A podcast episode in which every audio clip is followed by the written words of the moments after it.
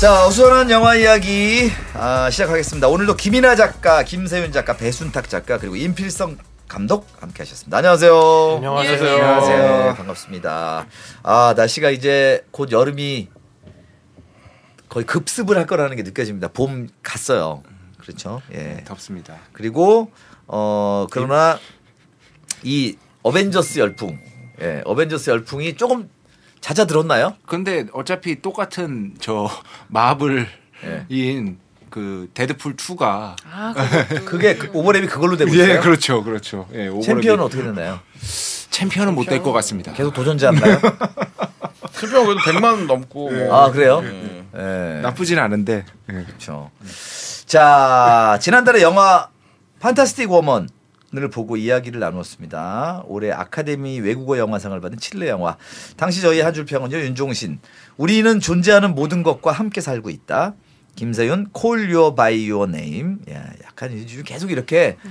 뭐라 그러죠? 우라카이라고 우라카이. 하죠 전문 용어. 예, 우라카이, 이거 얼마나 의미심장한 우라카이, 하나 바꿨어요. 기레카이, 뭐 이런. 기레카이. 예. 이 영화에서 이게 얼마나 의미심장한 콜유 바이오네. 자 배순탁 작가 무지는 폭력으로 변질되기 전에 공부하고 고민하자. 무지 가가 어울리는데 무지 는으로 무지가 폭력 폭력으로 변질되기 전에 공부. 김이나 작가는 소수를 이해한다는 것은 끊임없는 미시의 세계로 들어간다는 것이다.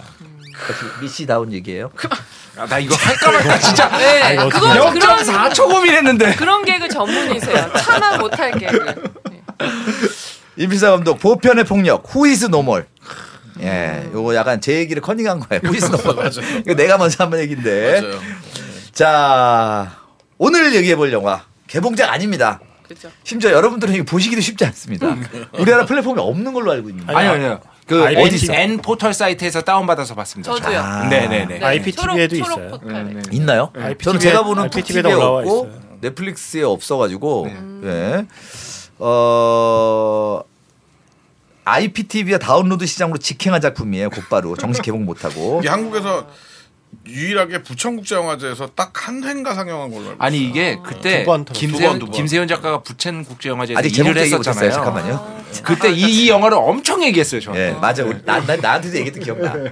그때 안 보고 네. 이제 와서 어, 이제 영화를 와서 네. 앞에 보고 보다가 들었지. 어 이거 누가 나한테 얘기했는데 스위스 아미맨입니다. 네. 예. 예. 스위스 아미맨은 스위스 아미 그 나이프 얘기하는 건가요? 그러니까 그렇죠. 보고 다용도 알았어요. 남자 이렇게 다용도 예, 해석할- 남자 이렇게 예, 해석해야 네, 네, 되나요? 네. 다용도 칼. 아, 그렇죠. 자, 우리- 스위스 아미맨. 그렇죠. 음. 우린 보통 맥가이버 칼이라고 부르는데 그렇죠, 그렇죠. 걸 외국에서는 스위스 아미 뭐 어, 스위스 칼. 저 이거 스위스 옛날에 몽트레 재즈 페스티벌 갔다가 스위스에서 예. 사왔습니다. 야 몽트레 재즈 페스티벌 진짜 네, 어디서 깨알잖아. 사도 어디서도 그거랑 똑같을 거예요. 네. 아, 거기서. 그거 아마 잘 보면 메이드 인 차이나 써 있을 거예요.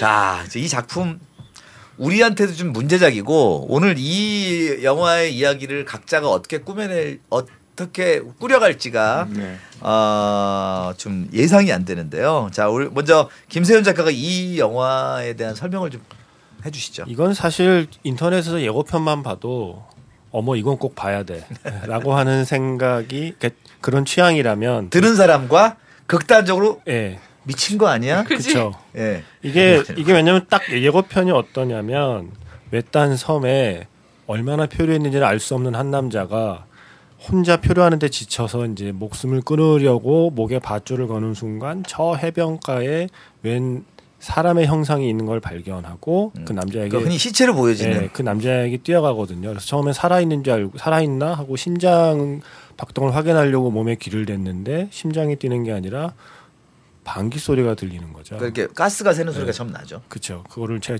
지금 뭐, 뭐 입으로 내기도 그렇고 어쨌든 음. 그래서 그냥 또 아 내가 그냥 시체인데 또 속았구나 하고 다시 목숨을 끊으려는 순간 음. 저 멀리서 그 방에 끼는 시체가 바다로 떠밀려 가는데 방귀가 끊임없이 나오면서 그래서 어째 모터 역할을 하는 거죠. 방귀의 힘으로 조금씩 바다 쪽으로 나가는 걸 발견하더니 남자에게 뛰어가서 바지를 벗기고 엉덩이로 그 방귀의 힘으로 그 섬을 탈출하는 게 오프닝이에요. 네, 일종의 저희 바다에서 타는 거 이거 뭐죠? 예, 수상- 제트스키. 제트스키 네. 역할을 네. 해서 그쵸. 나가 동력으로 이용하는 거죠. 네.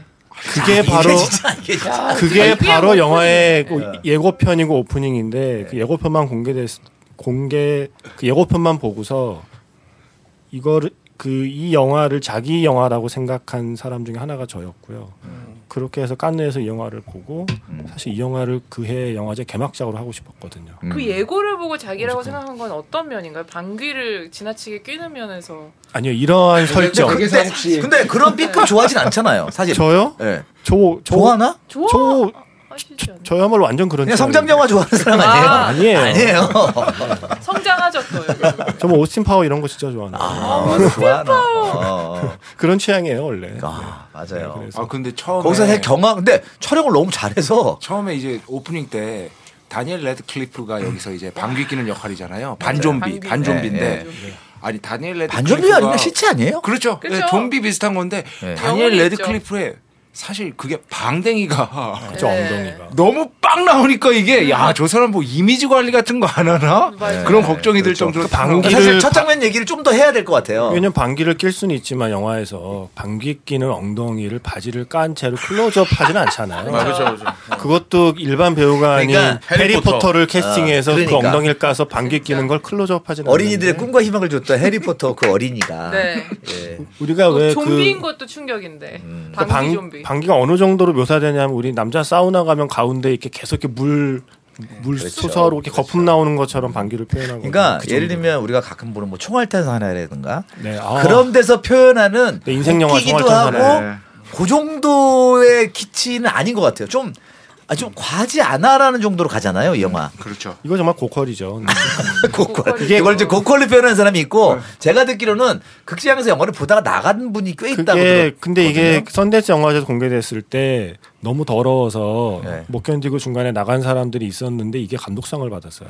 저는 이게 감독상 그렇게 받았죠. 더럽나? 이게 이게 그러니까, 그러니까, 더럽다는 제 생각에는 생각은 안 오늘 방귀보다 오늘 그 얘기가 저는 지금 꺼내고 싶은 얘기 중에 하나예요. 제 생각에는 방귀가 더럽다기보다 나중에 원효 대사의 해골물처럼 맞아. 그게 음, 해리포 그러니까 그 시체의 입에서 쏟- 입에서 쏟아져 나오는 물로 목을 축이고 뭐 이런 아 것들이 있잖아요. 그거는 음. 좀 그죠. 예, 뭐, 뭐, 뭐 그래서 그런 거고요. 어쨌든 그럼에도 불구하고 그렇게 관객이 나갔는데도 이 영화제가 이 영화의 감독상을 줬고 시체스 맞아요. 판타스 영화제는 작품상을 받았어요. 네.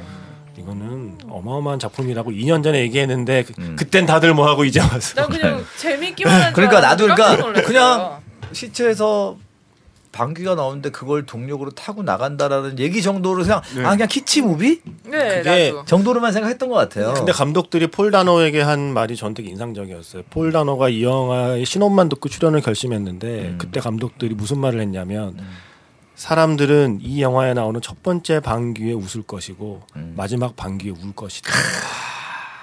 내가 여기 그런 영어- 영화를 영어로 만들겠다. 써 있습니다. 예. 네. 내가 그런 영화를 만들 거야라는 말에 폴 더너가 그래 그럼 한 장면만 설명해 봐 해서 아마 그 장면이 뭔지는 안 나왔지만 한 장면 딱 설명했대요. 네. 그랬더니 바로 사인했대요. The first fart makes you laugh and the last fart makes you cry 이거 얘기하는 거예요. 아. 네. 이 말로 그 얘기네. 이 말로 폴 다노를 꼬셔. 그럼 얘기는 반대로 하면 영어를 방귀로 시작해서 방귀로 그쵸.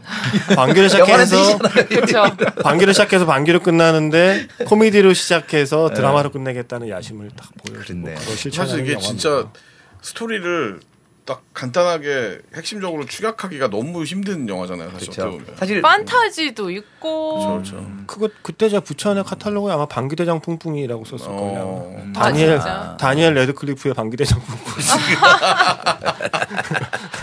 아 그러니까 이게 정말 해리포터의 방귀대장 뿡뿡. 네 이 감독 이 어떤 사람입니까? 얘기 좀 해주세요. 이들의 자료는 정말 많지 않은데요. 네. 어, 다니엘 샤이너트라는 감독 인터넷 찾아보면 정말 정말 딱 봐도 예. 짝 봐도 사회화 안 됐을 것 같은 너드의 전형이에요.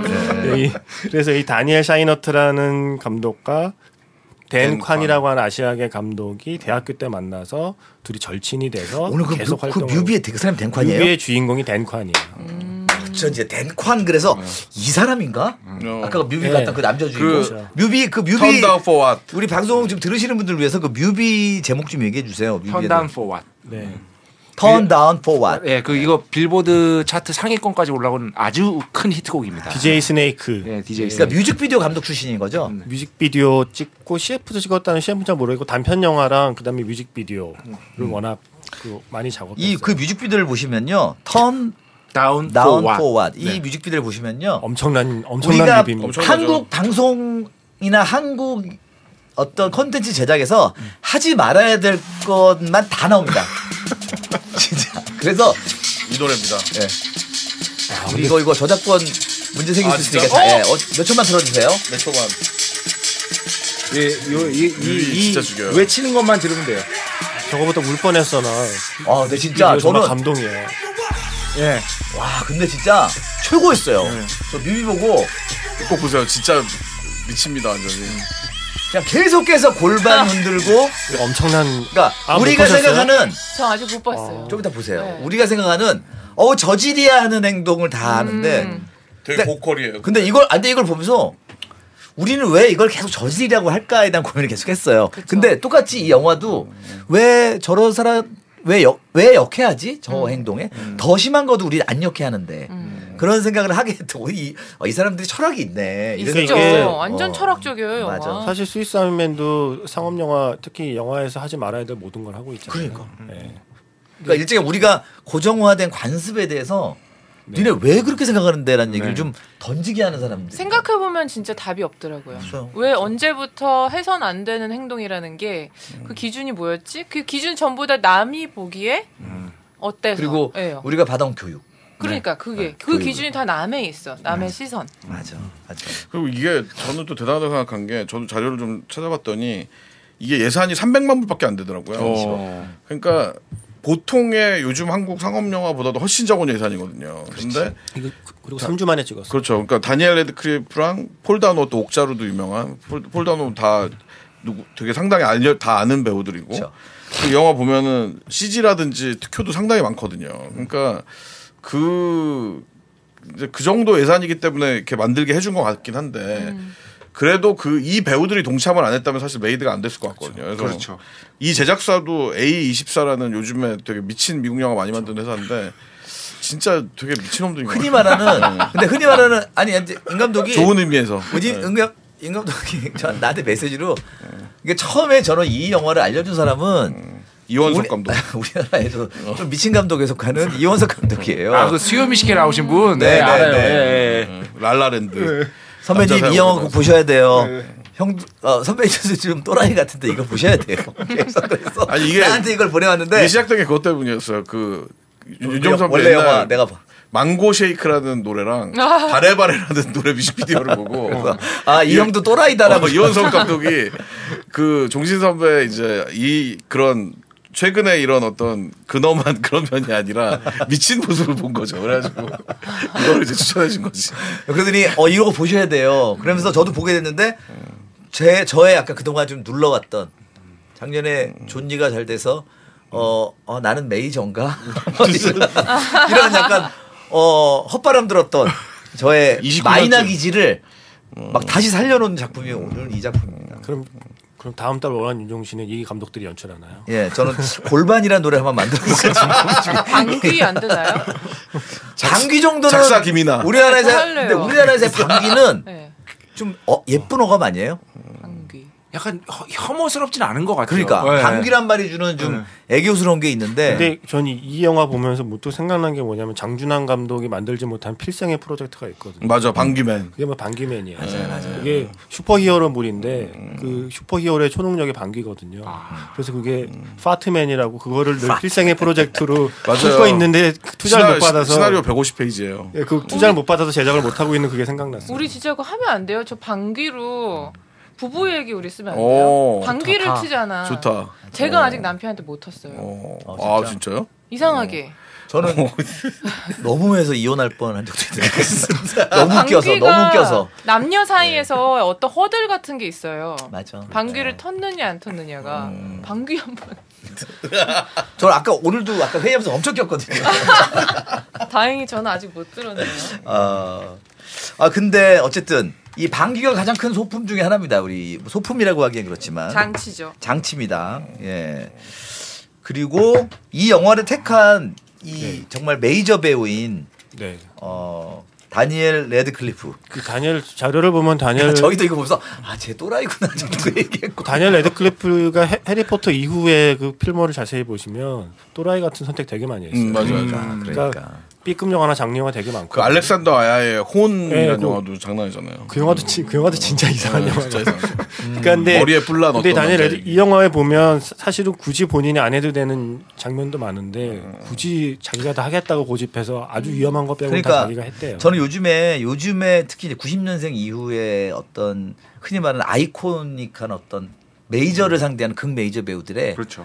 좀 스트레스가 있을 수 있다. 느껴져요. 왜냐하면 다수를 움직여야 되기 때문에 일탈행위도 일- 본인의 분명히 머릿속에 일탈행위를 생각하고 일탈적인 영화를 하고 싶으나 대국민적인 이미지 때문에 아무것도 못하고 그, 음. 그, 맥컬 컬킨도 이런 거 한번 하게 해줬어야 되는 거 아닌가. 그러니까 그렇죠. 그렇죠. 네. 그런 스트레스. 음. 그래서 다니엘 레드클리프가 인터뷰에서 자기 출연작 중에 자기가 제일 좋아하는 영화는 이 영화다라고 밝혔어요. 해리포터가 아니라 심지어 대사 대사가 한 마디도 없는 네. 거지만 페이버릿 페이버릿 아니, 네, 무비라고 대사하잖아요. 아 대사 맞아. 하죠. 하긴 하죠. 그러니까. 하죠. 시작하고 20분 지나야 첫 대사가 나오는 거고 Alright, 그것도- buddy. 네. 아 맞아. 맞아. 근데 이게 재밌는 게 저 그때 이 영화 부천 영화제 가져올 때 가져오려고 했을 때 자료 찾다 보면 너무 해보고 싶었던 게 외국에 이게 다른 영화제 상영할 때는 이 영화 속에 나오는 다니엘 레드클리프의 그 더미 있죠. 그, 네. 그 좀비를 만든 인형. 네. 그 인형 갖고 프로모션을 막 하는 거예요. 그 아. 상영관 입구에 인형 갖다 놓고 사진 찍기 하고 같이. 그래서 그것도 너무 해보고 싶었는데 음. 이게 그때 얘네가 반응이 너무 좋으니까 엄청 콧대가 높아졌어요. 음. 그래서 깐느에서 한국 수입사들이 이거를 살려고 몇 군데가 오퍼를 넣는데 아 진짜 난 네. 한국 사람들이 안 나선 줄 알았어. 음. 아, 그거를 제가 제, 가 친한 몇 군데를 꼬셔갖고 제발 어. 제발 이 영화 좀 저도 보라고. 소문 많이 했었는데. 어. 네, 그래서 몇 군데 수입사가 이제 사려고 했는데 너무 얘네가 세게 불렀어요. 아 진짜. 돈을 세게 부르고 아 얘네가 좀 오히려. 바람이 들어갔구나. 그때 뭐 네. 10만 불 어마어마하게 이상? 계속 바람을 빼더니 바람을 다시 어. 넣네 애들. 썬데스 영화 감독상 속에서- 받더니 예, 어. 확 올라가서 자기들이 이제 방귀 좀 낀다 이거죠. 그래서 이게 수입이 많이 안 됐는데 그래서 그럼 영화제에서라도 틀어야겠다. 영화제에서도 상영료를 엄청나게 요구를 해서 결국 실패하는 줄 아, 알았는데 이들이 이게 파격적인 행동을 하는 거에 비해서 좀 또 예. 이후에는 식상하네 좀. 근데 또 제, 제작자들은 어. 그냥 감독들이 배급사가 아, 하는 아니에요. 거죠. 배급사. 배급사. 제작사. 감독이 제작한 게 아니에요. 근데 감독들이. 근데 그러다가 카탈로그 인쇄 넘긴 날 연락이 왔어요. 그 너네 상영 그래 하게 해줄게. 그래서 우리 막 만세 부르고 막 그, 그렇게 해서 됐는데 제가 지금도 한국의 모 직배사를 용서할 수 없는 게 되게 유명 직배사죠. 예, 내가 이런 말 해도 되는지 왜, 왜, 모르겠지만 왜? 어떻게- 메이저 이 중에 영화의 메이저. 판권을 그 집회사가 가져가게 됐어요. 네. 본인이 원해서가 아니라 본사에서 어. 넘어온 영화였던 거죠. 부천 영화제 상영할 때 보러 왔거든요. 그 관계자들이 네. 보더니 어, 고개를 저으며 가는 거예요. 영 자기 취향 아니라고. 근데 중요한 건 한국의 다른 수입사들이 부천에서 뒤늦게 본 수입사들이 이거 꼭 개봉하고 싶다고 판권을 넘기기만 하면 사겠다고 그랬거든요. 근데 진짜 화난다. 나는 근데- 수입 어, 자기네가 이거는 뭐 저희 추측입니다. 예. 자기네가 자기네가 안 할 거면 남도 주지 않겠다는 건지 아니면 본사의 허락이 그거 없었던 클 걸? 건지 음. 그거 클 걸? 어쨌든 그래서 그냥 개봉 안 하고 IP 시장으로 보낸 거죠.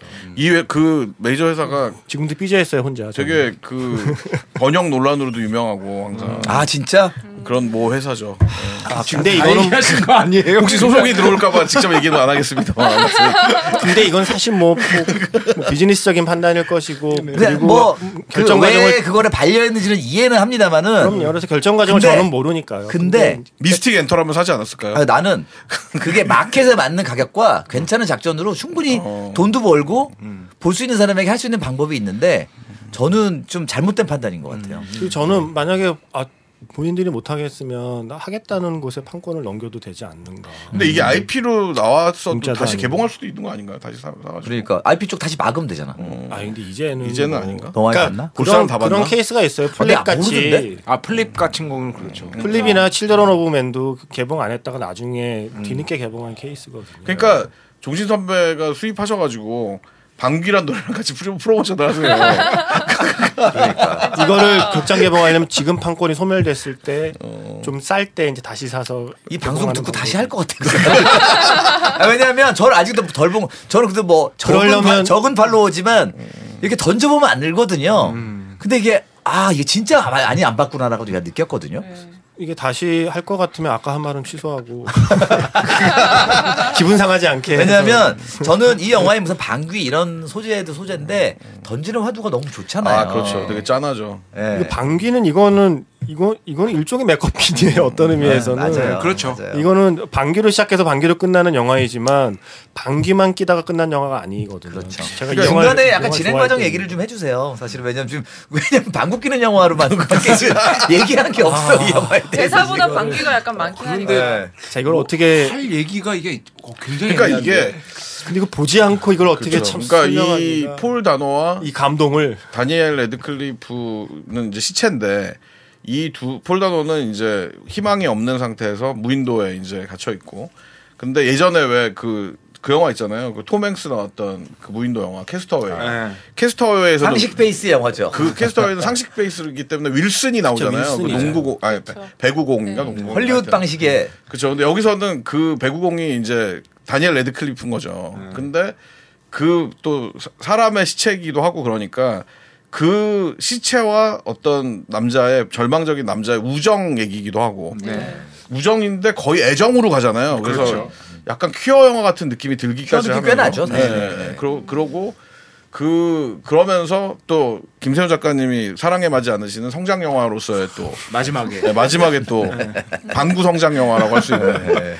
파트 그로우 더 무비. 그, 그, 하여튼 그런 아주 실체가 사람을 성장시키는. 어, 그러니까 이게 어, 방금 방금 말씀하신 거를 그냥 요약 좀 더 요약해 보자면 캐스터웨이의 배구공과 헤어지지 않고 그, 그렇죠. 그 육지로 와서도 배구공을 포기하지 않고 배구공과 사랑에 빠지는 영화라고 생각해 보세요. 음, 맞아요. 이 영화를 이 근데 영화를 받아들일 수 있을 것인가에 대한 숙제인 캐, 거죠. 그 캐스트어웨이는 좀 외로움에 방점이 좀 찍혀 있다면 이 영화는 그래서 왜 외로운가로 좀 더 파고들어서 음. 더 생각할 거리를 좀 만들어주는 거였어서 여운이 캐스터웨이 너무 재밌게 보고 그랬던 영화인데 맞아요. 예. 이거는 맞아 하면서 내가 왜 이렇게 어떻게 살아왔지 하는 걸 다시 생각해 보게 되더라고요. 그게 예. 다른 사람의 시선을 네. 능숙하게 이렇게 처리할 줄 아는 사람과 네네. 다른 사람의 시선 자체가 힘든 사람들이 분명히 있거든요. 그렇죠. 음. 네, 그런 사람들에 대한 영화인 것 같아요. 네. 네. 그러니까 캐스터웨이 톰 행크스는 무인도에 가기 전에는 외로운 사람이 아니었거든요. 네, 음. 네, 네. 무인도에 가서 외로움을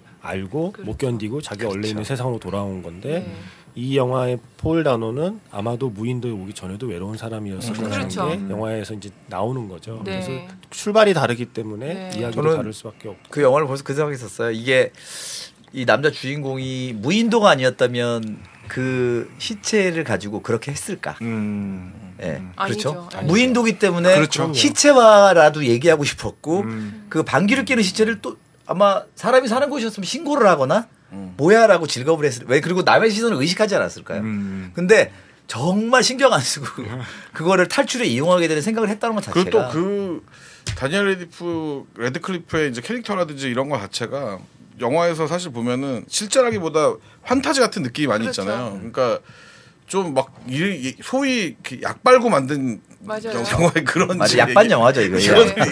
이거는, 정말 약과 영화 어, 는 예, 거지. 이거는 왜냐하면 이 방귀가 되게 상징적으로 병원에서도 어떤 수술을 큰 수술을 하고 나서 첫 맹장. 번째 방귀를 끼느냐 안 끼느냐에 따라서 되게 방 방귀가 때론 되게 반가워지잖아요. 어, 그렇죠. 그렇게. 어. 그러니까 그만큼 누가 살아있다 건강하다라는 증거가 방귀인데 이게 좀비가 방귀로서 소통을 하니까 되게 완전 극단의 반대에 있는 근데 사실은 이 영화는 우리가 약간 그런 생각을 하게 됐어요. 이렇게 어 영화 이거 결국은 이제 비상식에 대한 어떤 제기하는 거잖아요. 음. 그렇죠, 예, 그렇죠. 뭐가 상식이냐라고 얘기를 하는 건데 괜히 괜히 중간까지 저기서 방귀가 생성이 되는 뭔가 설명이 있을 것 음, 같아. 그러니까 우리가 봤던 많은 영화들의 설명적인 것에 음. 계속 중간중간 의지하는 내 자신을 바라보게 되는 거죠. 어. 전 심지어 맨 마지막에는 이게 모든 것이 음. 이 주인공의 환상이었을 수도 있다라고 끝까지 끝까지 생각했어요. 네.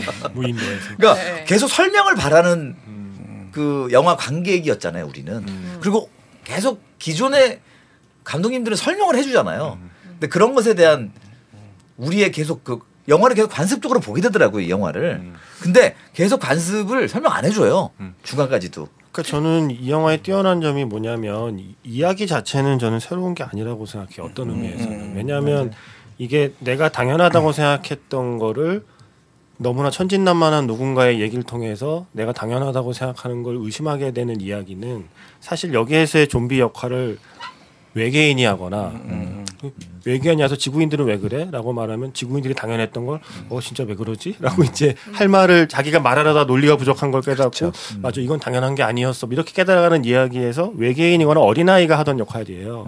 보통 영화에서 보면 어른들의 세계에 어린아이가 던지는 선진날만한 질문에 어른들이 맞아 내가 왜 지금까지 그렇게 생각했지 하는 이야기 구조들이 많이 있거든요. 이거는 이거를 그 좀비로 바꾸고 이야기 대신에 그걸 방귀로 바꾸고 몇 가지 설정만 바꾸는 것만으로 이렇게 신선한 영화가 된다는 거죠. 그러니까 이건 결국 폴 다노는 지극히 정상적인 우리 같은 사고 방식을 하고 있던 사람인데 완전히 리셋되어 버린 이 좀비가 왜 방귀를 끼면 안 돼? 좀비가 아니고 시체죠 시체. 음. 예. 예. 그러니까 왜 방귀를 끼면 안 돼? 왜 방귀가 끼는 걸 왜 방귀를 감춰야 돼? 그걸 가르치면서 네. 라는 질문을 던지는데 거기에 대답을 못하는 자신을 발견하면서 그래 왜 방귀를 끼면 안 되지라는 답에 도달하는 이야기라는 거죠. 그러니까 이야기 자체는 아주 새롭진 않아요. 그 그 질문을 통해서 또 성장을 하는 네. 풀어가는 거죠. 게 너무 새로운 거죠. 음. 주인공이 좀비한테 툭툭 던진 말이 맞아요. 음. 되게 상처가 되는 말을 몇 개 한 게 모자란 거랑 리타디드 됐다 음, 그리고 유즐리스하다라는 진짜 말에 쓸모없는. 자기가 해놓고도 음. 이제 거기 질문을 받자. 아, 나는 쓸모가 혹시 없어. 그냥 되게 천진난만하게 음. 질문을 하는데 거기서 되게 헉 하면서 자기가 언젠가 그 말을 들어보지 않았을까 저는 음. 그렇죠. 생각을 했어요. 사실 약간 사회적으로 봤을 때 그렇게 활달한 인물은 아니었다는 추측은 가능하죠. 음. 예, 폴 다노의 왜냐면 역할이. 예. 음. 그 반좀비가 물어보니까 너 혹시 그럼 너도 사랑받지 못했던 거야 하고 팩트 폭력을 당해서 네. 굉장히 발끈하는 장면이 한번 음. 나와요. 그래서 아 그래서 그랬던 거구나라는 설명이 되는데 음. 그러면서 아그 내가 들었을 때 끔찍하게 싫었었던 말을 음. 자기가 그 좀비 친구한테 하면서 네. 내가 가르친 친구한테. 네 그거에 대해서 스스로 또 놀라고 이런 거가 되게 중요한 메시지였던 그, 음. 그- 그런 게 되게 저는 저는 좋았어요. 처음에 마치 그 외계인이 지구인에게 모든 게 생소해서 처음 물어보는 것처럼 음. 쓰레기가 뭐냐고 물어보잖아요. 그러니까 막 쓰레기가 있는데 이건 뭐야? 쓰레기야. 쓰레기란 게 뭐야? 쓰레기는 쓸모 없어서 버린 거야. 음. 그러면 그때 갑자기 그러면 나도 쓸모 없어져서 버린 거야. 이런 어. 식으로 연결지면서 네. 뭔가 억 하는 순간순간을 만들어내는 그 맞아요. 시나리오가 그러니까 이 너무 주인공 자체가 어떻게 보면 모순된 행동을 하는 거잖아요. 자기가 사람들 사이에서는 비상식적인 사람이고 음. 특이한 사람인데 이 시체한테는 상식을 가르치고 있는 그 거예요. 네네네. 그러니까 네. 배웠던 교육의 기준을 가르치고 있는데 그 기준이, 기준이 갑자기 나한테 네. 얘기잖아요. 너, 너 이상한 사람이라고 얘기하니까 와 그 장면이 이렇게 약간 순환처럼 돈다라는 생각을 하는 순간 뭐이 감독이 또 이 좀 특이한 사람에게 던지는 네. 그러니까 계속 물고 물리는 관계를 가르쳐 준다라는 생각이 들었어요. 그 저는 이 그 메시지는 아마 깊게 다루기에는 깊게 다루면 이게 영화가 다른 영화를 하나 만들어야 될 것 같아서 음. 잠깐 짚고만 스쳐만 지나갔지만 되게 하고 다루고 싶은 얘기 중에 하나가 그 주인공이 죽음의 위기를 한번 맞잖아요. 네네네. 그 사람이 죽 음. 맞아. 음. 죽기 전 죽을 뻔할 때 막 그 변 얘기를 하잖아요. 응가에 대한 얘기를 하면서 음, 아주 중요한 메시지죠. 음. 네, 나의 내가 이제 죽을 때가 되면 사람이 응가를 싸고 뭐 이런 얘기하면서 그럼 내 응가가 너의 응가와 만나게 되고 막 이런 얘기를 하는 시퀀스가 있잖아요. 근데 전 거기서 에반게리온이 떠오른 어, 거예요. 네, 네, 네, 그죠? 네. 존재라는 것이 무엇인가에 대한 그렇죠. 얘기가 이제 어, 여기서 지금 잠깐 짧게 탁 건드려준 그런 느낌이었어요. 그러니까. 생과 사를 다루는 얘기. 그러니까 이게 음. 가볍게 보려면 한없이 가벼운 영화인데 네. 생각하면 또 한없이 생각할 게 많아요. 네, 그러니까 그- 대사들이 너무 의미심장한 게 그러니까 가령 맞아요. 친구가 친구가 나에게 방귀 끼는 걸 감춘다면 그 친구가 나에게 또 다른 무엇을 감추는지 생각하게 된다. 맞아요. 음. 그 친구는 나에게 또 뭘 감추고 있을까를 생각한다는 게 슬프다라는 그리고 대사 같은 거. 의미적으로도 좋은 대사가 많은데 저는 계속해서 저는 이, 이 오늘 뮤직비디오를 오늘 보고도만 이 친구가 사람들이 불편해하는 것을 계속 보게 하는 것을 네. 그러니까 이유 없이 불편해하는 것에 대한 걸 계속 제기하는 사람. 그러니까 제대로 된 삐딱이. 음. 예, 근데 왜냐하면 사실은 이 영화에서는 방귀보다 불편한 거는 그이 시체가 발기되는 장면이거든요. 아 그렇죠. 어, 맞아요. 어. 그러니까 보통 발기되는 장면 같은 경우에는 코믹하게 한 신 정도 나오고 어. 관객들에게 훅 지나가는 장면인데 어 사실은 방귀만큼 많이 활용되는 게 시체 심지어 발기 예. 음. 발기는 발기되는 자기 소개를 하잖아요. 내가 할 수 있는 모든 걸 보여줘야지. 네, 발기되는 막 발기되는 그 장면으로 방향도 알려주고 방향도 알려주고 네. 막 이게 처음에 그 역할 하잖아요. 네. 그렇죠. 예, 나침반. 나침반 역할. 그러니까 진짜 좀 그러니까 예를 들면 어 참 좋은 영화라고 얘기하지만 너무 재밌지 않아요? 내, 내 아들이 한 청소년이에요. 이걸 볼 수 있는 청소년이야. 네. 걔랑 같이 볼까? 나 이, 이 같이 보기 정규 어. 그렇지만- 교육을 받은 나는. 같이 보기 그렇지만 그건 그냥 마저도 이제 다시 생각해야 된다가 바로 이 그리고 영화예요. 아까 김연아 작가도 이 영화를 보고도 그냥 혼자 보기엔 나도 똥이라고 말을 못하는 맞아. 우리의, 우리의 이 기준은 뭘까? 네. 뭐 이런 얘기가 네. 저도 예를 들면 뭐 공중파 방송에서 이 영화 얘기를 한다면 발기란 말을 내가 할 수 있을까? 오르가즘도 안 되더라고요. 진짜. 그 네. 공중파 방송에서 이 영화가 뭐 요약해가지고 장면을 보여주려면 굉장히 보여주지? 굉장히 많은 모자이크와 어. 그 형체를 알 수 없는 진짜 생각해보면 그 생각해봤어 왜 방귀가 나도 아직 남편 앞에서 그 스스럼 없는 사이인데도 그러니까 방 반기는 그러니까 어쨌든 왜 쪽팔린 것이 됐는가? 왜 쪽팔리는가? 그 왜냐면 그런 소리 예를 들어서 트름은 조금 취해 좀 할 수 있는데 네. 근데 왜 그러지? 하면 그냥 방귀가 가진 안 좋은 거라고는 음. 냄새가 나는 것, 악취가 난다라는 것 하나인데 음. 사실 우리의 인간을 살펴보면 성질로 따졌을 때 되게 악취가 나는 부분 이 사람한테 다 있잖아요. 맞아, 네, 맞아. 네. 그잖아요. 근데 이게 되게 뭔가 그런 흠결 없는 사람으로 살아인 척하고 살아야 되는 게 사회가 강요하는 아 이거 기본적인 그러니까 이, 메시지구나. 이 감독님들이 넣어준 화두 중에 네. 하나인 것 같아요. 네. 이게. 이게 방귀가 대사가 곧 딱 품격인 그거잖아요. 것 같아. 누구나 조금은 취해. 그런데 한 명만 그 사실을 인정하면 전 세계가 춤추고 방귀 낄 거야. 맞아. 그러니까 거기서 그걸 네. 딱이 이 느꼈어요. 대사에서 확 오더라고요. 네. 저는 방귀가 그런 건 것 음. 같아. 오바마가 우리 방귀 낍시다 하면 낄 것 같은데. 요번에 만난 우리에서 트럼프가 하면 아 트럼프는 아, 내가 트럼프가 안 마지막으로 먹히나요? 한번 방귀 한번 쏘갔어 하고 그냥 아니 근데 앞으로는 방구만 쏘는 둘다둘다둘 다 거야 이러면서. 네. 약간 절대 지지를 받는 쪽은 아니어서 근데 미사일이 아니라 방구만 쏘는 오바마가 걸로. 오바마가 저희가 방구를 끼는 것이 어땠으니까 낄것 같은데 사랑받는 지도자가 상식이 되는 거죠. 유엔 사무총장이 네. 유엔 연설에서 아, 그러니까 그, 그 발기 장면 통해서 이제 약간 성을 가르쳐 주잖아요. 그러니까 정말 유아한테 성, 유아 청소년한테 성, 성교육을 와, 하듯이 아, 그거 제일 웃기는 시체에게, 장면 거기서 나왔어. 시체에게 성, 성교육을 하고 그리고 약간 그런 어떤 죽- 이미 죽어 있는 그런 시체도 결국에 그 활달하게 그 사람을 움직이게 하는 네. 것은 사랑. 사랑이다. 뭐 그런 의미도 약간 있는 것 사랑, 같아요. 성. 예, 예, 예, 예. 그러니까 음. 그래서 여기서 그 이 두 캐릭터가 그래서 둘이 게이냐에 대한 이제 질문을 감독한테 했는데 그 그런 게 있어요. 예. 네. 다 영어로 써 있어요, 지금. 그래서 제가 좀 지금 해석 한번 해주세요. 네. 읽, 읽어보 읽어봤는데 뭐 이런 식으로 돼 있더라고 요 지금 그 게이이거나 아니면은 스트레이트가 음. 게이를 선택한 걸 수도 있고 그렇지만 이제 그 모든 것들을 음. 그냥 관객들이 그 판단해줬으면 좋겠다. 그리고 그 그런 부분들이 그레이 에리어에 놔둔 놔둬 놔- 놔둬 아. 있는 걸 더 원한다. 예, 예, 예.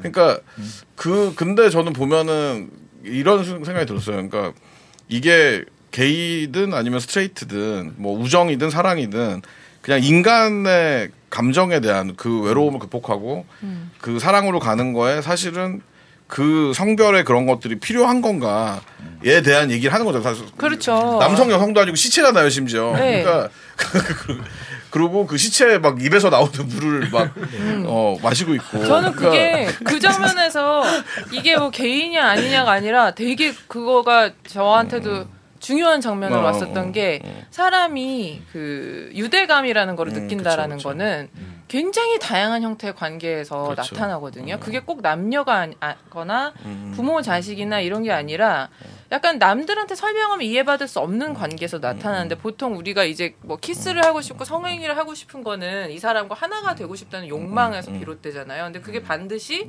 그냥 어떤 뭐 어떤 행위를 하다가 흥분을 하고 음, 싶은 욕구 때문만이 아니라 표현이죠. 예, 이 사람과의 어떤 강하게 음. 느끼는 유대감을 좀 나타내는 거라고 생각했었어요. 그래서 음. 항상 제가 얘기한 이게 그래서 제 이런 거 제일 흔한 질문이죠. 어 그러면 만약에 어떤 남자 남자 둘이 너무 친하게 좀 야 쟤네 좀 그런 거 아니야? 음. 근데 그 둘은 일반적인 친구들보다는 조금 더 상위 관계로 좋아하는 사이일 수 있어요. 그게 음. 우리는 반드시 이상한 게이가 생각을 아니. 하죠. 어. 네, 네, 네. 근데 그런 네, 거좀 그렇죠. 없었어요. 음. 브로맨스라는 또 멋있는 말을 만들어가지고 이렇게 그러니까 이 그러니까 이 설정 이 여기 제가 지금 복사해 놓은 요 인터뷰 바로 전이 뭐냐면 되게 재밌는 게 얘네들이 막 시나리오 쓰다가 자기네들 발전시켜 나갈 거 아니에요. 그래서 둘이 막 그렇게 하다 그러냐 생각하다 둘이 아차 했대요.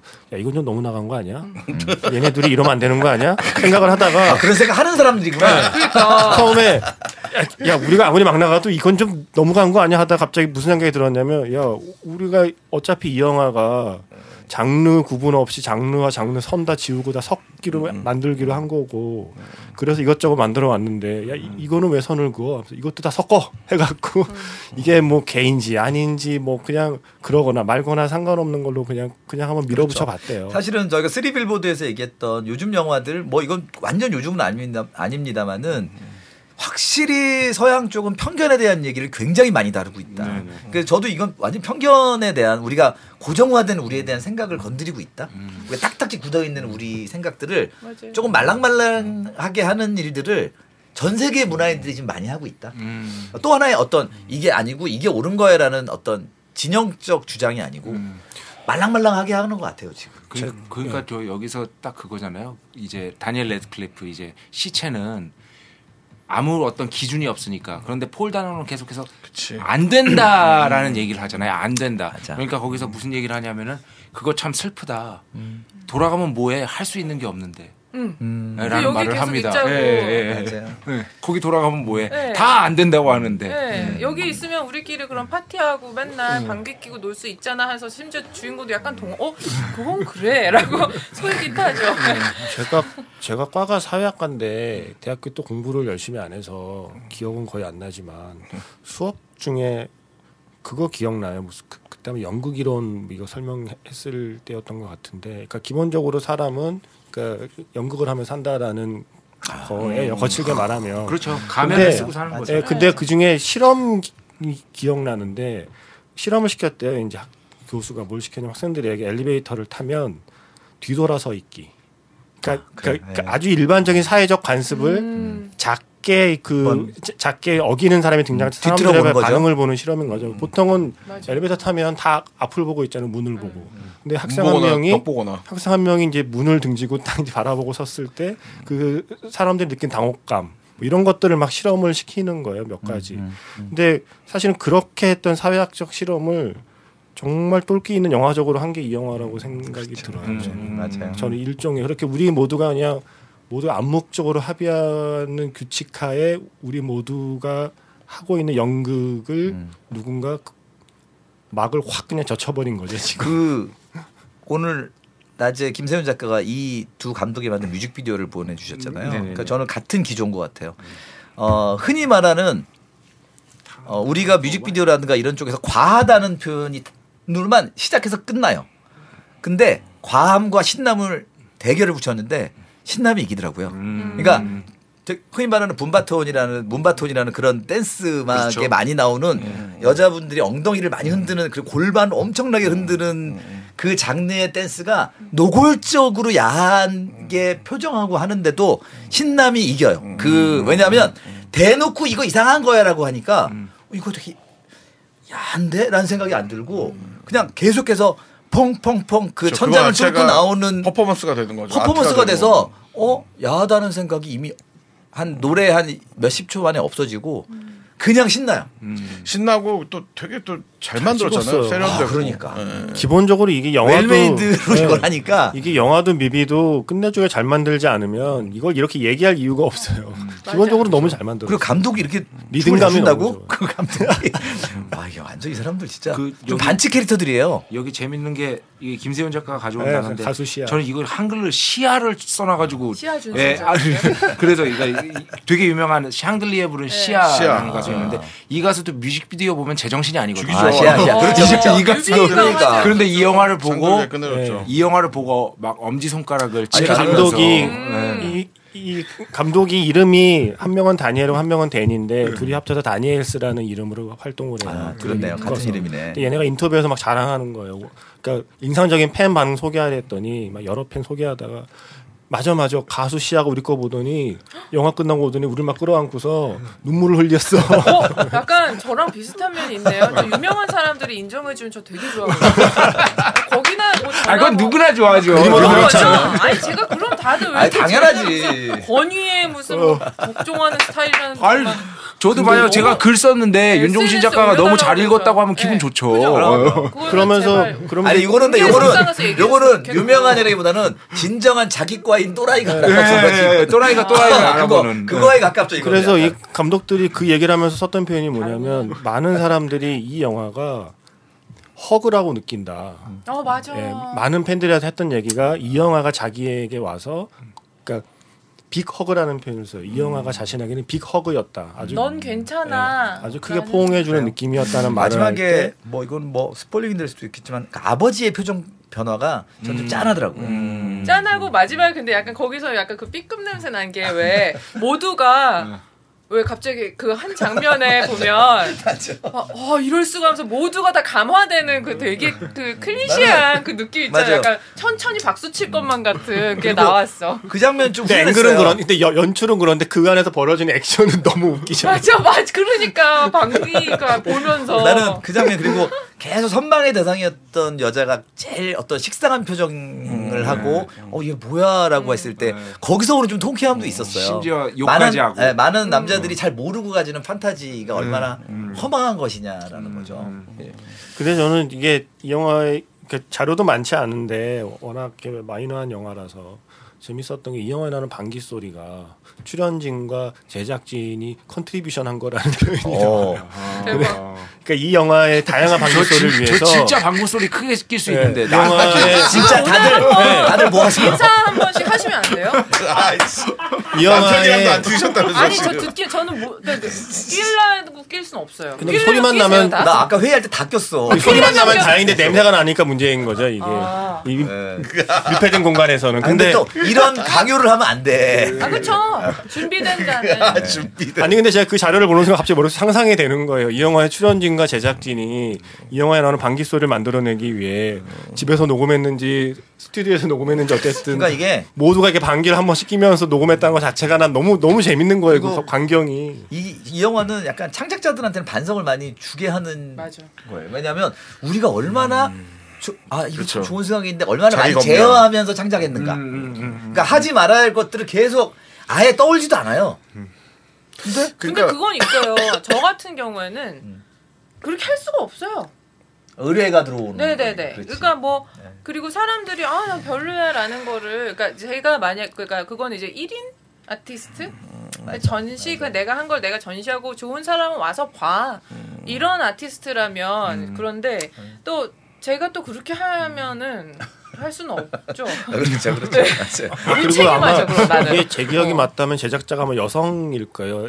음, 메인 제작자가 여성 배우경. 이게 아. 여성 두 명이라고 제가 어서 기사를 본 것 같아요. 근데 재밌는 게 아 근데 제가 그 자료 를 찾아봤는데 그 제작자분이 배우 출신의 이제 여성 제작자인데 정말 엄청난 미인인데요.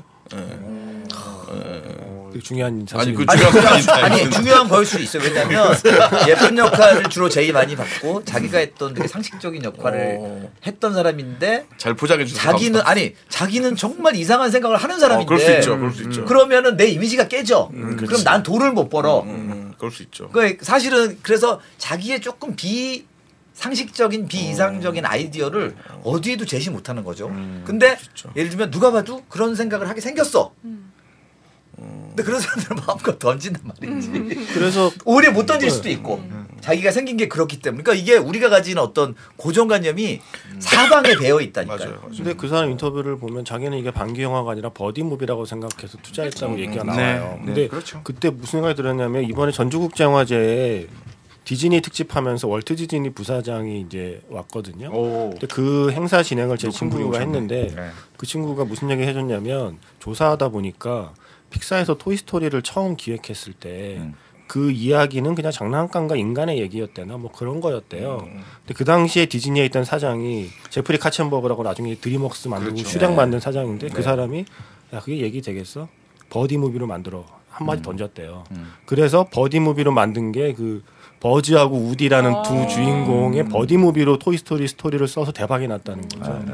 그러면서 갑자기 이 얘기가 합쳐지니까 결국 우리 모두의 무의식 속에는 버디 무비를 보고 아, 싶은 네. 마음이 그렇죠. 근데 모든 버디 무비 이야기가 안에 뭐 어떤- 그렇죠. 이야기에 예. 다 섞여 있는 거죠, 뭐. 기본적으로 사람들이 끌리는 건 결국 버디 무비인가라는 생각하게 되는 친해지는 과정. 거예요. 네. 그렇죠. 그래서 누구가 내가 뭐그 음, 내 편이 있다는 거. 내편 내 내 마음이 통하고 그래. 우스갯소리를 나눌 수 있는 사람이라는 음. 게 생각하면 진짜 귀한 거거든요. 아 그럼요. 네. 그거에 대한 갈증이 스리빌보드도 다- 버디 다 무비야 어떻게 보면. 그럼요. 네, 샘 라겔과 그 둘의 버디 무비에 가깝잖아요. 제가 좋아하는 성장 영화들이랑 결국은 다 버디 무비예요. 성장 영화 버디 무비. 결국엔 다 버디 무비더라고요. 맞아, 저도 맞아. 보니까 그래도 제가 어디- 뭐- 모든 컨텐츠 영화는 아닐까요? 성장 영화야. 막 이런. 네. 아, 근데 저는 근데 진짜 이 얘기가 하고 싶었어요. 음악 얘기. 아 음악이 아 너무 좋아 이 영화. 이, 여- 이 영화 음악이 갖고 있어. 저는 맨체스터 오케스트라라는 팀을 굉장히 좋아하는데 음. 그 팀의 두 명이 나와서 따로 만든 거예요. 아. 근데 왜 맨체스터 오케스트라냐면은 이, 어, 이 팀의 멤버들이 이제 더 스미스라는 음. 맨체스터 출신의 밴드를 다 좋아해서 음, 영국 맨체스터. 네, 스미스, 예, 예. 스미스 진짜 그렇죠. 좋죠. 네, 맨체스터 오케스트라라는 이름을 지었고 그 중에 두 명,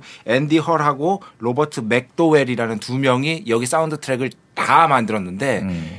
딱 한마디로 정리하자면 저는 시기어로스 좋아하시면은 여기 있는 사운드 시기어로스. 음. 트랙 무조건 좋아하실 거예요. 이거 그 아카펠라. 아카펠라. 시기오로스 풍의 음악을 좋아하시면 무조건 좋아하실 것 같고 맨 처음에 이 여기서 아카펠라로 이 바꾸면 되죠. 둘이 한 음악이 아닌 게 하나가 있는데 맨 처음에 영화 초반에 여기 그저 유명한 팝 하나 폴 나오잖아요. 단호가 무슨 노래를 중얼중얼 거려요. 중얼중얼 거리면서 왜 이럴 때 싫은 노래가 생각나는 어, 거지. 맞아. 어, 네, 예, 아, 그게 어. 예, 레드넥스의 커튼 아이 조라고요. 네. 그 예, 옛날에 아주 유명했던 노래요. 레드넥스의 노래인가요? 커튼 아이 조. 어, 약간 하드락입니다. 하드락. 아. 예, 예. 여기 그 중에 아까 말한 앤디 허른 영화에 나와요. 맨 끝에 카메라맨. 음, 음. 아 진짜? 네, 그렇다고 그러던데 자료에 아, 뭐 보니까 중요한 걸로 나오는 줄 알았네. 아 근데 카메오로 이건 나오는데. 번호 얘긴데 제작비 여기 없어서 한 거 아니야? 외국 영화 보면 꼭 감독이 꼭 자기가 되게 싫어하는 거 한번 영화에서 놀린다. 음. 놀리는 적 많아. 그러니까 왜 그렇죠. 특히 음악 있잖아요. 네. 이거 되게 촌스러웠다라는 거 한번 꼭 짚고 넘어가는 사람들이 있는 거 같아. 사실 그 커튼 아이 조라는 노래가 너무 약간 유- 촌스러운 유명했는데 노래예요. 난 그러니까 그런 싫어. 거. 어, 예. 예. 네. 그리고 이 이번에도 영화는- 그 이번에도 그런 것 같아. 그이 이 영화랑 상관없는데 번외 얘기인데 그 데드풀의 주제가를 셀린 디옹이 뭐 부른 게 있잖아요. 근데 그거 보면은 그 버드 데- 데드풀의 주, 주인공이랑 제작자들은 셀린 디옹을 좋아하는 것 같지 않아요. 그러니까. 그, 그 뮤직비디오 보면은 예, 그 홍보 영상도 그래요. 어, 엄청나게 좀 기꼴나갔어. 근데 왜냐면 너무, 스탠다드한 음악이니까. 맞아요. 근데 거기 데드풀이 막 복면가왕에도 하잖아 이번에. 근데 그 이상한 춤을 추면서 셀린디옹을 그 막 진중한 분위기를 계속 깨거든요. 그 뮤비를 보면. 그러니까 어, 일부러 했네. 예, 일부러. 예. 그런 정신이 있어요. 예. 셀린 셀린 디온한테. 디온도 네. 미국에서 그런 존재죠. 약간 그쵸. 너무 인기 많아서 희화화되는. 맞아. 너무 그- 극 메이저라서. 네, 네. 그리고 약간 과장된 창법 네, 이런 네, 거 네, 셀린 셀린디옹 에어 사실 서플라이. 진짜 잘하는 노래거든요.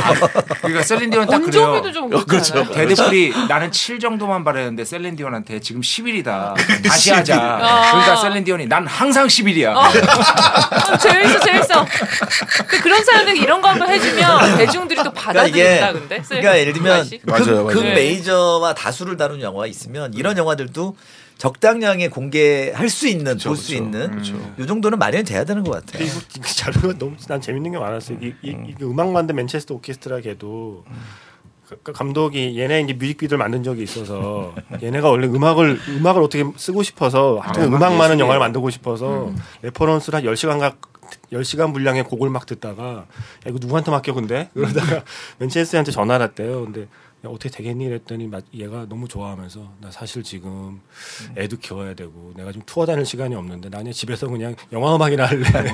그래서 너무 좋아하면서 이거를 만들었다는 거예요. 자기도 만들면서 너무 재밌어 하면서. 음. 아 근데 음악을 정말 잘 만들었어요. 진짜 울컥하게 만들었어요. 음. 중간 중간에. 저도 사운드 트랙 이거 음. 다운 받아서 운전할 때 가끔 들어요. 음. 아유. 그래서 울어 막. 음. 여러모로 여러모로 좀 아마 이거 여러분들이 IPTV에서 보실 수 있다니까. 네. 보시면 될것 저도 어제 같고. 집에서 IPTV 2,500원 내고 다시 봤어요. 정말 강력하게 추천합니다. 맞아요. 스위스 아미맨. 강추, 강추. 음, 예. 아, 자 이제 진짜 영화를 편집도- 어떻게 보셨는지 한 줄 평을 들어보도록 하겠습니다. 이 영화를 사실은 얘기도 얘기입니다만 여러분들이 보시면 훨씬 더 좋을 것 같고 오늘 참 참고로 제가 이 마지막 마무리하기 전에 어, 제가 또라이라는 말을 많이 썼는데 이거 긍정적 표현이라는 거예요, 여러분들이. 네, 네, 예. 네, 네, 예, 저희 뭐 팟캐스트고 저는 언제나 또라이는 살면서 긍정적인 그럼요. 표현들만 써왔는데 저희 엔터계에서 어, 또라이인데 그 극찬이죠. 극찬이에요. 극찬이에요. 미친놈. 저한테 그 그래서 예, 그런 어, 좀 놈. 저희한테 한 번씩 다 또라이라고 한번 아우, 시원하게 되게- 외쳐주시면 안 돼요? 그래요? 이것도 김연아 작사가님 또라이예요. 아 감사합니다. 아이 가- 아니야. 또라이 감독님. 아니 김이나 그러게 너무 똑똑해. 무슨 소리세요 지금? 너 좀 무식해져야 돼. 와, 좋지. 약간 저 폄하하시는 거예요? 똑똑하고 심지어 예뻐. 와, 아, 그래 너, 진짜. 널 인정- 또라이라고 하기에는 사- 사모님이셔. 사람구나. 미스의 사모님이셔. 감독님은 저 인정해 주셨어요. 그래도. 아니 근데 저는 그러니까 은근 또라이 은돌이에요. 아, 뭐, 그러니까 왜냐하면 아직 인정을 못 받았네요. 왜냐하면 제가. 이거 이 영화 할 때 완돌 김이나가 같은데. 좋아할 줄 알았어. 아니, 그죠? 아니 난 단톡방에서 그 네. 김민아 작사가 안 좋아할 것 같은데라 아, 올리셨길래 그냥 쓱 내가 던진 거죠. 제가. 그래서 아. 내가 어? 네. 나는 바로 좋아할 것 같은데 이런 걸 너무 좋아해서 어린 선입견이십니다. 문제였던 그렇습니다. 아이예요. 그렇습니다. 이런 것만 예. 좋아해서. 자, 어, 한줄평 우리 임필사 감독님부터 아, 전, 제, 저요? 어, 저, 제일 못하는 저는 한줄평 그냥- 참 못해. 딱 그, 그냥 이 영화를 처음에 보고 딱 그 생각이었어요. 그냥, 에유, 이 귀여운 미친놈들아. 이런 느낌. 이걸로 하겠습니다. 의 의구 귀여운 미친 놈들아. 다 아, 썰렁하지만 하여튼.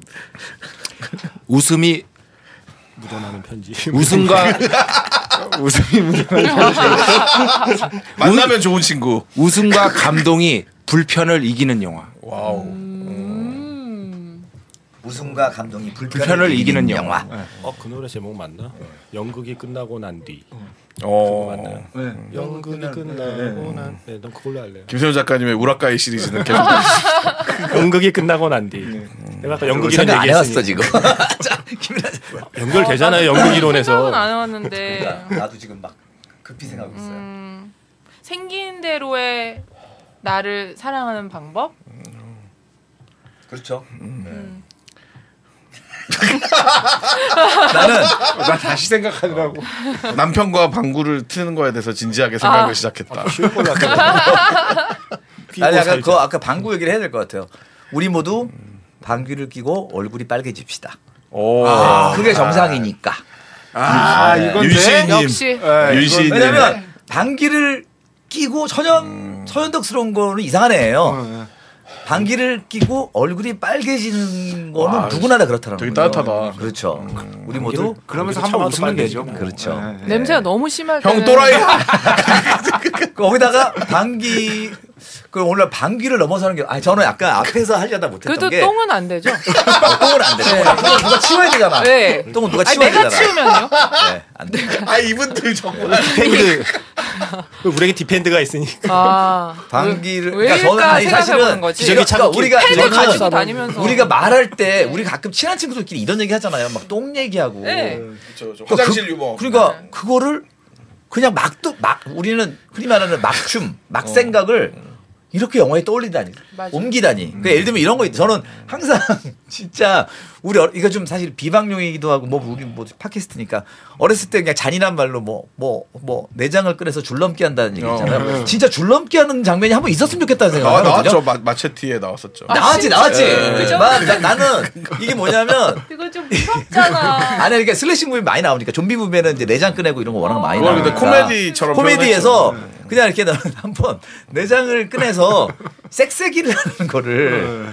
꼭 섹세기 섹세기 있잖아요 이게 박종벌 선수가 옛날에 하던 섹- 섹세기 아니 그러니까 두 번 돌리는 거. 그러지 어. 말고 우리 빨리 방귀 그거 한 다음에 구워 먹나요 그거? 그거 한 다음에 아, 구워 그거 진짜 먹나요? 좋은 아이디어. 네. 그리고 설해곱창에서 그거를 뭐, 뭐 이런 우리가 이런 이런 이상한 생각을 아무도 스크린에 안 옮기잖아요. 아니 근데 나는 그런 거 옮기는 옮기는 영화를 트는 데가 부천 판타스틱 영화지. 그렇죠. 그거 하면서 그거 하면서 너무 많이 봐서 그런 영화를. 그거 네. 전 세계. 네. 1년밖에 안 하신 게 너무나 안타깝지만 아무튼. 근데 이거 보면서 저는 좀 그 생각이 제일 많이 들었어요. 뭐 어떤 생각이 들었냐면은 그 왜 제가 저랑 그 윤종 선배 좋아하는 이원석 감독 있잖아요. 네. 그 남자상 설명서랑 랄라랜드 뭐 등등. 근데 이 그 감독이 일, 필생의 프로젝트인 영화가 하나 있어요. 국민체조라고. 근데 그게 이런 식의 유머가 가득한 영화예요. 아. 그러니까 그 조이팔 사건이 있었잖아요 예전에. 아, 근데 조이팔. 걔가 실제로 그 감독 감독이 5,800만 원어치인가 그 안마 의자를 사기를 당해서 그 안마 의자 사기 당한 피해자들이 조이팔을 찾으러 가는 코미디거든요. 근데 중간에 뭐 막 그런 장면이 나와요. 무슨 손에 손잡고가 들리면 모두가 막 그 몸을 움직이지 못하고 막 멈췄 멈춰서 뭐 눈물을 하여튼 뭐 이- 이상한 기괴한 유머가 막 대항연인 시나리오인데 필생의 시나리오인데 부산국제영화제에 이제 그 피칭 프로젝트에서 대상을 받았어요 그게. 근데 아. 그때 대상을 받을 때 그 대상을 주시면서 변호인 제작자분이 심사위원장이었는데 대상을 주면서 이렇게 얘기했대요. 절대 마- 만들어지지 못할 영화 같아가지고 상을 준다고. 상이라도 준다. 아 그러니까 뭐냐면은 아야 만들어질 수도 있어. 미스틱에서 만드셔야죠. 아, 근데 투자하셔야죠. 책임을 본인이 한 말에 책임을 지셔야 되는 거 아니, 아닙니까? 근데 네. 진짜 가사 드릴 거예요. 진짜 정말 내가 진지하게 불러주세요. 이런 영화를 찍을 수 있었다는 게 고음으로. 내가 진짜. 이출기에서 찾을, 찾을 수 있는 금액 정도면은 그러니까 아. 이거를 진짜 300만 불이라는 저예산이지만 네. 이런 이제 메이드 관객들을 끌어모을 수 있는 배우들이 출연해주고 음. 이런 그래도 이제 그 돈을 대면서 맘대로 찍어라라는 어떤 이제 그런 것들이 네. 그러니까 참 대단한 것 같아요. 사실은 그러니까 한편으로. 음. 결국은 결국은 다양성이 다양성이 있는 나라들 그 마켓이 부러운 거죠. 네. 그 빅마켓이니까 할 수 있는 물론 이것도 메이저는 안 하는 거지만 이게 300만 불 들여서 400만 불 벌었더라고요. 그러니까 그러니까 미국에서조차도 이렇게 크게 썬댄스 감독상 수상했으면 대박은 안 났지만 그래도 이익을 남겼죠. 음. 그렇죠. 이익을 남겼다는 게. 그, 그런 게 하여튼 좀. 우리 인구수 문제 아니에요? 그것도 있죠. 그러니까 마켓 마켓 진짜 크죠. 어쩔 수 없지. 사실이죠. 마켓 음, 크기가 네. 똑같은 시나리오를 써서 해외 시장. 어, 한국에 투자사 갖고 왔다고 했을 때, 과연 이거를 다니엘 레드크리프나 폴다우 정도 되, 정도에 되는 한국 배우들이 참여해 줄 것인가. 한국에서 이러면 만수를 해야 되는 것 같아요. 고민스럽죠, 사실. 네. 예. 한국 자. 배우가 하면 누가 하면 좋고 박해일, 폴다우든 박해일. 저는 유아인 유아인 씨는 한번 일탈 한번 하실 것 같아요. 어. 저는 유아인 다니엘 레드크리프. 예, 난 좋은 저, 제가 참- 참 좋아하는 배우기 때문에 어, 유아인 씨 얼굴로. 사실 비슷한 배우는 유덕환이죠, 유덕환. 다니엘 어, 레드크리프. 근데 덕환이는 약간 비슷해. 할것 더 같아. 잘할 것 같아. 근데 네. 어, 유아인 어, 뭐 않을 거야. 유아인 유덕환보다는 자, 오늘도 또 역시 독특한 영화 한 편을 소개해드렸고요. 저희는 또 6월에 찾아뵙도록 하겠습니다. 감사합니다. 감사합니다.